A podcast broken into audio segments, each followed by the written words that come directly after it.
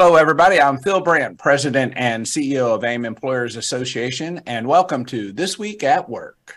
Welcome to the only show about the workplace that offers you front row seats and a microphone, bringing you practical, timely, and accurate insights so that you can more effectively lead your organization.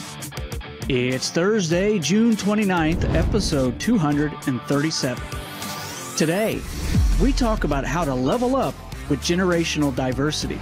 It's a multi generational workforce. And to unlock the potential that these different perspectives can offer, it's going to take actively understanding the diverse skills, experiences, and values of our people. We welcome to the show strategic business consultant Tanya Zion. Tanya will bring insights that she's gained from both research and real world situations to help you elevate your organization. Now, which generation of viewers is going to be the first to participate in the show? Tune in to find out on This Week at Work.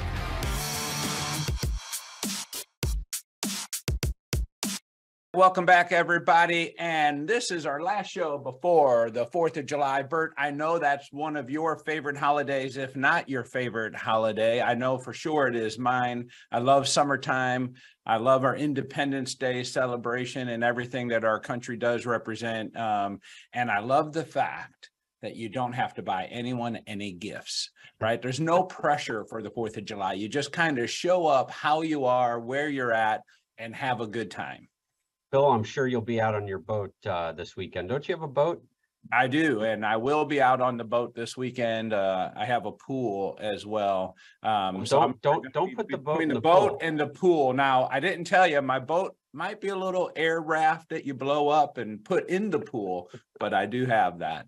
Uh, I am all about summertime and water. Um, I, I don't know why I live in, in Missouri and not along the coast. I absolutely love the water. Hurricanes, hurricanes, Phil. That's why you don't live on the coast. Hurricanes, that's right. And sharks. Don't forget about those. Yeah. Can never All forget about right. Well, we have uh, Tanya Zion back with us by popular demand. Welcome back, Tanya. How are you today? Thanks, Phil. Doing great. I too am looking forward to some time on the water. We have that in common. So it's going to be a good weekend. Yeah, it should be a great weekend, and we're happy to have Tanya with us. She's coming with us from North Carolina and does an excellent job for us. And uh, you're a fan favorite of our audience, uh, and it's easy to understand why. If you haven't heard Tanya before, I think you'll become a fan of hers by the end of the program.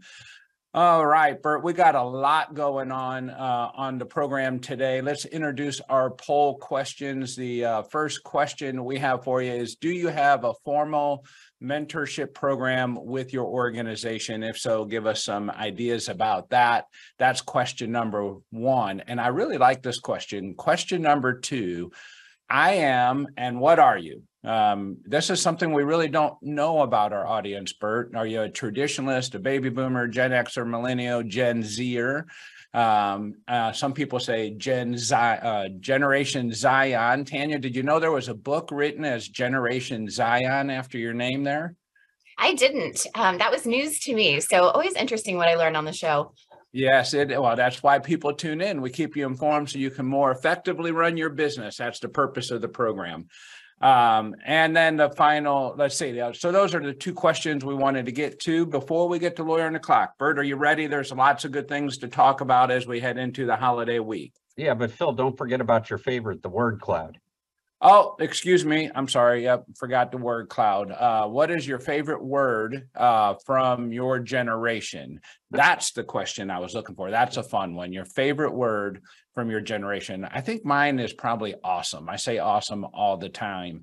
And the other thing about generations, Burt, that I just realized, and you're probably in this boat because I know you're older than I am by far. Uh, however, uh, however, um, you know, as Ta- Tanya was uh, joining the program, I was preparing and I was thinking, this is like my third generational transition that I've gone through now uh, in the workplace. So, you know, I came in as a Gen Xer and I was on the early front of Gen Xers. So we were a, a big deal hitting the workplace and uh, often thought of as slackers and so on. And then we went through the millennial and now we're going through the, the Gen Z transition. So my third um, workplace transition as it relates to uh, generational changes. Well, you and I are about the same age, Phil, and uh, and and so I'm I'm right there with you on the generational changes in, in looking at those dates on that first question that Nick put up. Uh, looks like we're gonna have to add the next generation after Gen Z, and I'm not sure what, what that is. Uh, I know my kids all fall in the Gen Zer, uh, but, but not quite sure what the next one is after that. And Yeah, to I- the poll, it is Alpha. when you were born, not what you identify as. Yeah. That's a, that's a good point, Nick. That, that we're not looking for how you identify. It's just when you were born. Uh, good point. Thanks, Nick. Yep.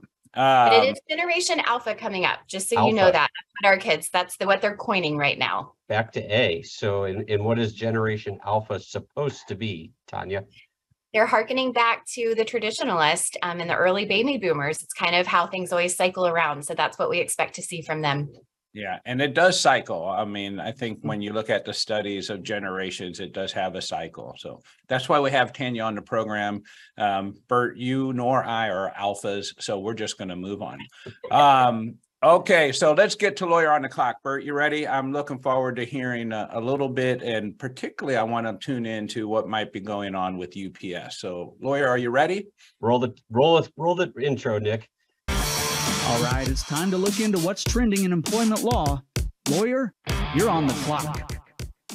So the first one I want to chat about is a US Supreme Court decision that came out just a few days ago. And this one is actually fairly significant and actually impacts a case that I'm currently working on. Uh, a split decision came down from the US Supreme Court that allows Coinbase, one of the cryptocurrency companies, to pause a lawsuit while it appealed a dispute over sending claims to arbitration. And while that's a very narrow case, the facts of this case are narrow, it's definitely going to have broad implication.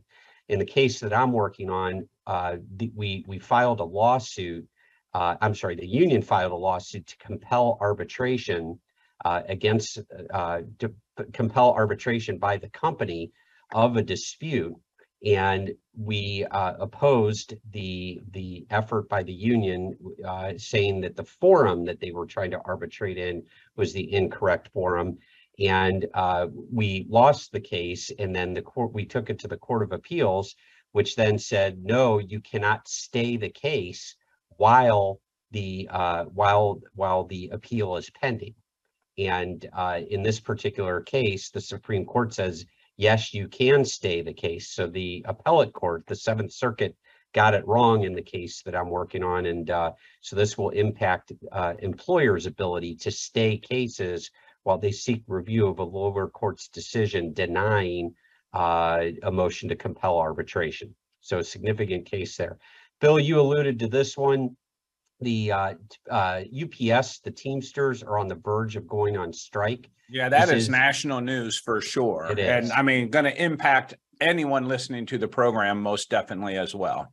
Yeah, it's so of course UPS, they represent uh, three hundred and thirty thousand truck drivers and other workers. The the Teamsters represent uh, th- th- that many UPS employees. And the president of the union uh, basically said uh, they they negotiators ended talks yesterday. And the union president demanded that UPS exchange its last and final offer by June 30 which by my calendar is tomorrow. Uh, the company basically, according to the union, has attempted to move the goalposts at the eleventh hour. Um, and the Teamsters, uh, or uh, they said that the company is asking for concessions over health, welfare, and pensions. And according to the Teamsters president, a nationwide strike is now imminent. And this would significantly impact, Bill, as you said, virtually everyone, including business. I mean, we're oh, yeah. just now starting to see inflation getting lower month over month. We're down to about 4.09%, which is about almost a percentage point lower than the month before. Inflation is still high, uh, but this could really complicate supply chain problems if UPS uh, goes on strike. Oh yeah, this can create problems that will ripple really around the world when you talk about, you know, um, taking away the flexibility to deliver supply chain, uh, whether it's business or home goods, it, it it's going to create a problem. You know, I can't think of the last time there has been a large national strike like this. Um, I know that we've uh, averted that with some of the airline pilots, um, and the airline industry recently. So Um, far, Yeah, so far, that's right. I, I guess there's two down and maybe a couple more to go there. Um, are there any, is there a time you can remember? I mean, it's got to go back into the, into the eighties, I would guess. no, not quite that far. You're, you're forgetting, uh, a few years ago, it's probably been within the last five to eight years, uh, when the dock workers out in California went on strike, uh, over negotiate, you know, over the contract terms and that really did impact the supply chain, uh, Yeah, at that point. you're right. You'll remember that there were literally ships sitting out in the, uh, uh, Pacific Ocean off the coast of California. Uh, they couldn't pull in, couldn't dock and couldn't unload goods or get loaded with goods. Yeah, no, you're absolutely right. Um, and, and I think, you know, this is the importance of, you know, uh, employers and, and their work and efforts to, you know, maintain a union-free work environment, um, to give, you know, unions will have that, um, opportunity when they have leverage and they have that opportunity right now with leverage and wage inflation and, and this is their opportunity to, you know, get what they believe is their fair share. Well, Uh, I've, I've mentioned it before on the program when I was involved in a union organizing campaign uh, a little over a year ago, which we prevailed on. Uh, the union uh, business agent flat out told me it's time for the unions to bring employers to their knees. When uh, the economy was was really disastrous and literally there were not enough workers out there for any jobs. There's still not enough workers out there for some jobs. Now there's too many workers for some other jobs. But before, when there weren't enough workers for any jobs and the pressure on wages was even higher than it is today, literally the unions had the perspective of bring the employers to their knees. Yeah, so um, good reasons to tune into the program. I guess we'll watch what happens with this over the next 24, 48 hours. And uh, hopefully we won't have a disruption to our, our way of life here as it relates to uh, supply chain, whether it's home goods or business goods. It's going to be an important outcome for us. Yep, absolutely. Two more for you really quickly, Phil. First of all, uh, yesterday, Senator Elizabeth, Elizabeth Warren and Sherrod Brown uh, launched an investigation into 23 companies that appear, according to them, to have committed wage theft. They're specifically looking at Bojangles, 84 Lumber, Arby's, Sonic Drive-In, Spencer's, Weiss Markets, Pizza Hut, Domino's Pizza, uh, Combined Insurance, Jiffy Lube, Popeyes, Burger King, GNC, H&R Block, Dairy Queen, Boston Market, Main Source Bank, Jimmy John's, Little Caesars, Crossmark, Office Mac, Max, and KFC. And they're calling on those companies to immediately cease what they call overtime evasion practices and answer questions regarding overtime pay. Really interesting to see senators jumping into this battle because this is normally something that the Department of Labor or private uh, plaintiff side attorneys would take on. Uh, just really interesting, kind What of what are they saying. Burt? What are they saying? It- That they're not paying overtime after 40? Is that the, is that? I'm not quite sure what the specific allegation is, but it does relate to uh, practices related to overtime evasion. That's what they're Okay. saying, that they're avoiding, uh, they're trying to avoid overtime. So really interesting, again, to see senators jumping into this battle. I'll report back uh, in more detail when I find out a little bit more about it. Again, this letter just went out yesterday. And then a lighter one, easier I just want to, I just, one last thing. I just, as long as I heard you say Dairy Queen and as long as it doesn't interrupt my Oreo cookie blizzard with extra Oreos, I, I'm really okay with it. And uh, that's, that's the key thing for me. That's a, almost a daily treat in the Brandt household. Phil, you maintain that figure just amazingly well with all that Dairy Queen that you appear to be consuming. Well, we're, only from the, the chest up here, Burt. So the last one I'll leave you with is this lighter one. Uh, as of June twenty-seventh, uh, again, by my calendar, two days ago, uh, the Pregnant Workers Fairness Act is in effect. Actually, I think that's, that's, the headline's wrong. I think it goes into effect at the end of this month. Maybe it was a couple days ago. Regardless, uh, the PWFA, we've talked about it on the program. It requires covered employers to provide employees with reasonable accommodations related to pregnancy, childbirth, or related medical conditions.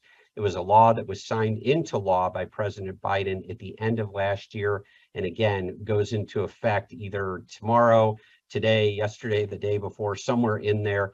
Uh, but the important piece, the reason why I'm sharing this with everyone right now is that the EEOC, our friends over at the EEOC updated uh, just on, on the 27th, their work, know your rights, workplace discrimination is illegal poster uh, to include the Pregnant Workers Fairness Act. And so everybody who's got their posters, everybody needs to be aware that those posters need to be updated. The EEOC released. That is it- not a problem for AAIM members. We got them covered. They get their posters as long as they've signed up for their poster renewal program. Uh, they're already in the mail, Burt, not a problem. Perfect. So they, the EEOC had released uh, an updated poster in October of 2022. And so uh, this one, that, that's not even obviously uh, a year old and it's already time to update this. So again, uh, it sounds like Phil's already got your posters in the mail. I know he personally uh, is sealing those envelopes and sealing those tubes and uh, you will get those momentarily. Yep. Hey, Burt, uh, before we get off of, uh, lawyer on the clock, I see our friend Dave is, uh, back on the chat box with us here. But at this time, he's not making fun of you or I. He's asking a, a serious question. He's asking, could, the UPS, strike fall into a category that would be ordered back to work by the president, like the railroads? I would just have to guess, there's probably no way Biden would do that. Yeah, I don't think he would do it, number one, but number two, I, I think, Dave, I don't believe that the president has the authority to order a private company uh, back to business, Well, there uh, you go. back to, or, or the employees working for a private company back to business. Uh, the railroads, even though they are uh, pri- are private companies, they are in highly regulated uh, national transportation industry. Uh, and I know UPS is also in a, in a, in a transportation industry, but I, I think there's a big difference between uh, the railroads that's, that are covered by the Railway Labor Act. Uh, airlines are also covered by the Railway Labor Act. Uh, and, UPS is not, that is covered by the National Labor Relations Act. And I don't believe, again, that the president has the authority to, uh, to do that. Now, I wouldn't be surprised to see the administration try to jump in and help mediate uh, a dispute and try to have a little bit of a cooling off period uh, and see their administration try to get involved from that standpoint. Yeah, that's good. Good insight there. I hope that helps you out there, Dave. Great question. All right. Thank you for that, Burt. Lawyer on the clock, as always. We appreciate that. That's why you tune in. And now let's get on uh, to Philburt's Phorum. We're going to kick off uh, our section with Tanya on generations in the workplace with a real quick video that Nick pulled down for us. Nick, go ahead and cue your video for Philburt's Phorum. You've just entered Philburt's Phorum, where we peel the onion back and take a lighter look at the workplace. Sorry I'm late. I was hanging out with some homies. Say less. Vibe check? Pop off. I saw your Finsta. Why are you being sus? You're the one being sus. I was just trying to make some friends. Franz? No cap? On God. I heard about your body count. Broski, that was the past. Why are you being cringe? I'm not cringe. You're cringe. You're being cringe. Trying to catch these hands? Nar. Shakes my damn head. Now you're being cheugy as f- What's cheugy? Okay, Boomer. I thought we were busting, boo. I'm unsubscribing to this trauma. Trauma. Trauma. Trauma? Our whole relationship is trauma. Period. Big yikes. That hits different. I want to try ethical non-monogamy. Is that a supplement? Nar. Slay. Slay? I can't have you living rent-free in my head no more. Sheesh. Her. So when does this start? ASAP Rocky. Can I at least catch one last sneaky link? Oh, I'm gonna need you to take several seats. bet. Wheels up, King. Deuces, queen.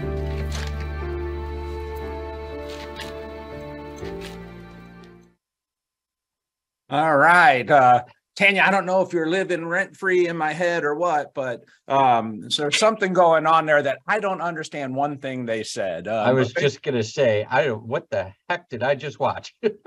I don't Okay, so- know, but go ahead, Well, Tanya. We all are Gen X. So believe it or not, in that span, we all fall into that. But I actually fall in the Oregon Trail generation. So if there's anybody in the audience that remembers that game, technically I'm on the cusp. Um, So I did feel like I needed some foreign subtitles um, there. And I also think that it's really an extreme example um, of what we have. But I was just on site at one of our members on Tuesday, and this concept came up. They said, you know, I have these Gen Z workers and they're saying things, and I have no idea what they're saying. What was really cool to me is a Gen Xer in the room said, oh man, just come talk to me. I'm raising my kids that are talking that way. So I can probably be your translator. And I thought, what a cool way of kind of what we're talking about to be able to meet people where they are and actually look for resources within our own companies to help solve some of this. So it was a really great meeting on Tuesday and that video again extreme. And we want to be careful not to get too far down the stereotypes um, of the different generations because that can actually work against us. Um, but yeah kind of I'm crazy still trying to figure out what like LOL means after a text and things like that. I, I'm way behind in when it comes to understanding that language there. Uh, although I will do a flashback. I did get Pig Latin when I was younger. I don't know if, if you all remember that, but uh, that was something that we did for Re- sure. Remember it, but never got it, never participated. Oh, you and my mom would get along. She absolutely hated Pig Latin. We'd all talk it and she'd be like, stop it right now. Now my kids speak Spanish. They're both taking Spanish in high school. And so that's what they're able to do to me. So, hey, it's just, it, we have to meet people where they are. Things change, right? So, so Tanya, that's great. We have to meet them where they are. And pre-program, we were talking about, you know, cultivating a curiosity of, you know, why we function differently in the workplace. Um, and we, we're having some pre-show uh, conversation. I like to bring that into um, Yeah. our listening audience here. Talk, talk to me a little bit about what you were explaining as it relates to the different ways in which we were raised, particularly Gen Z. Uh, and now that they're in the workplace, the expectations and differences that we have to deal with that are real. Yeah, I think this impacts so many different areas. Like we were talking about posters, right? And when I'm a Gen Zer coming into the workplace, what's on my poster when I walk in is very different than an employee in 1970 when OSHA was just coming online, right? So we walk into the workplace with a different baseline expectation of what we expect our employers to provide. And so that's just one element of it. And we think about the impact of labor law, but really on a pragmatic thing that I think a lot of listeners who have had children in the education system can relate to.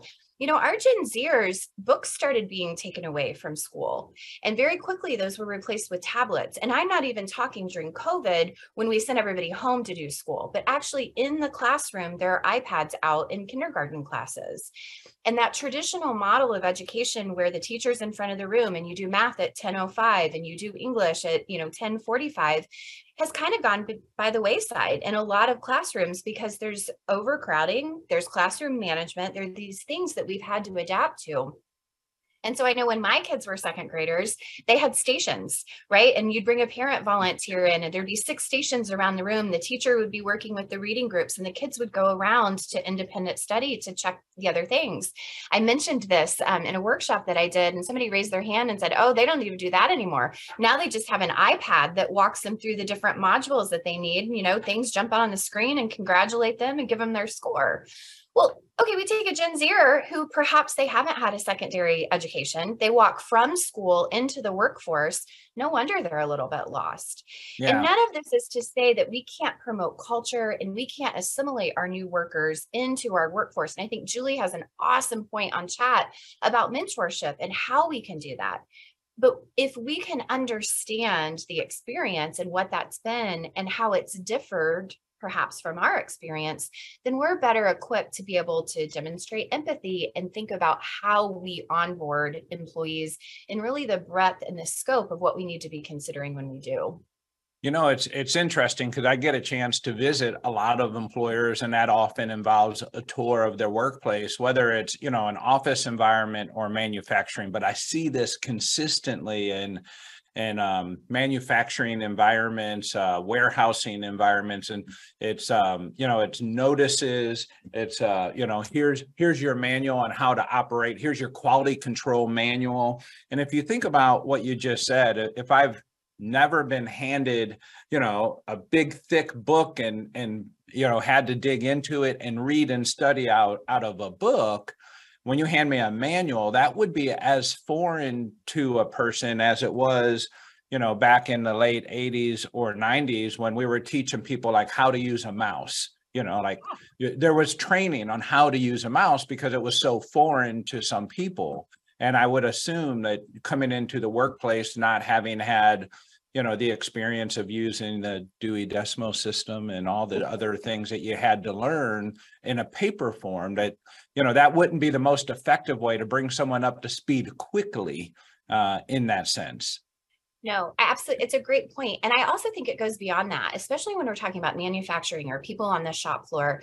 Even go back 20 years ago, if people were migrating towards the trades, there was this assumption that they had picked some of that up through life experience, right? Helping out at home, fixing a, you know, a garbage disposal or something like that. Well, what we have to remember about a lot of Gen Z is we're talking about dual income households where their parents' generation was exchanging time for money, right?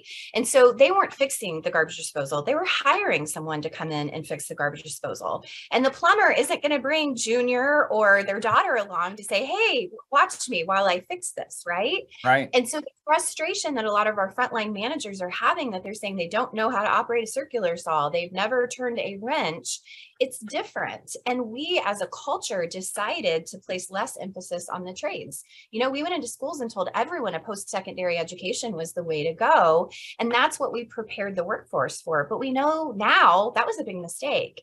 And so I think employers are really absorbing the blunt of that impact and having to figure out again, how do we take people that may not have skills that we're accustomed to and create an environment that we can make them successful? And there's work to be done. Well, and I, I, I want to mention one, one thing though, that, that adds a little bit to that, Tanya, that uh, doesn't get enough attention. About uh, 10, 12 years ago, uh, during one of the prior presidential administrations, that administration made it a priority to go after the for-profit trade schools. And while those for-profit trade schools certainly had some problems in, in as much as they were loading up people uh, with debt, uh, federal loans that uh, those people couldn't necessarily pay off. And sometimes the associate's degrees that some of those folks were getting were not worth the paper they were written on. Definitely serious problems. But basically, the administration put those trade schools out of business. And uh, so, so that was a conscious decision to go after those for-profit trade schools. And I think we're really seeing the effects of that these days, that we don't have enough people out there in these skilled trades. They're not able to go to school uh, necessarily to learn the skilled trades. Yeah. And you know, Burt, you're you're exactly right. I have um, a very dear friend of mine um, who is an instructor um, at a uh, at a trade school. Is the best way for me to say it. Um, and he- the things that he he struggles with um, is the most simple, basic concepts of like reading a ruler Mhm. how to take a measurement, you know, and, and he's got, he's got, you know, 21 year old young men and women counting, you know, one, two, three, you know, okay, three out of eight, three, eight, you know, and having to, you know, how to learn how to use tools that often we learned when we were, you know, younger, watching our parents or an uncle or a grandfather, and, and you kind of learn these things at a very young age, where this might be the first time they're using those to try and get, um, you know, to acquire the skills they're going to need to go work in a trade. Yeah. Yeah. Well, if I want to know if a couch fits in my living room, I can Right. be on Amazon and hit a button and I take a picture of my living room and it says, yes, the couch will fit. What I mean, we have so we have to balance this idea of technology, and we've been focusing a lot on trades and that that sector of the workforce, but this applies in office too. You know, the other things I'm hearing from members is I walk by people's desks, they have their phones propped up on their computer, they have their headphones in, they're working on something on work, and they're watching a movie or listen to to music. And the thing we need to know about these Gen Zers is they were digital natives. I mean, they've never known life without that. And so where we look at even um, you know, the millennials, they were two screens, right? They work on two screens and they're very comfortable with that. They're saying now that Gen Zs can work on, you know, four or five screens at a time and are competent in doing so. Now, I think the jury's still out on some of that. But even that concept to some of us would is completely foreign um, that we would be able to do that. And so I do want to be clear that these differences do span across all roles and all jobs, but it comes back to this idea that the workforce, and we don't want to overgeneralize, but the more that we can understand the experience they had prior to landing at our doorsteps, then we can better equip them for success. And that's where we get into expectation settings. It comes back to these basic things that every time I'm on, I talk about what's your culture? What's your mission? What's your values? How do I know I'm successful in your organization? And what I'm just encouraging managers to do is to look at that a little bit more globally. From a whole person standpoint, what do they need to know to be successful? And some of it might sound ridiculous. Somebody the other day said, Yeah, I'd let somebody go because he didn't know you couldn't sleep on the job. Yeah. well, probably sleeping through class. And so, you know, as ridiculous as that sounds, those are some of the things that maybe we just haven't instilled that work ethic in this generation in the way we have in in generations prior. Yeah, no, I have had employees say, well, no one told me I couldn't sleep, even though it was in the handbook, but no one told them. Uh, and they're like, you know, my job was just to sit and monitor. The alarm goes off. I hear the alarm, right? I don't have to look at a at a at a dial. The alarm tells me that there's a problem. So I would hear the alarm and I would wake up.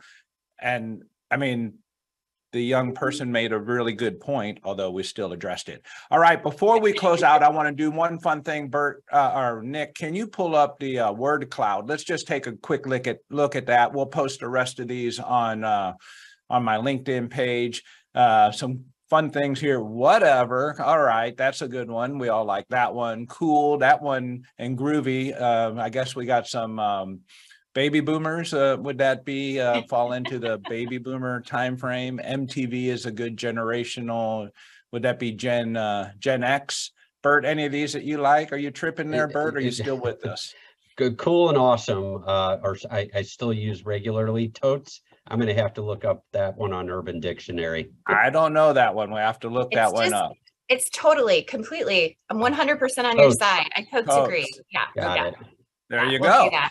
thanks Yeah, Tanya. and one other thing, I don't know if Nick has it ready, but I think I thought this was interesting. Maybe you all think it's interesting. I looked at the recruiting posters for the Army over the span of several generations, and I thought it was somewhat telling, right? We started way back with the traditionalists where we had Uncle Sam saying, we want you for the US Army.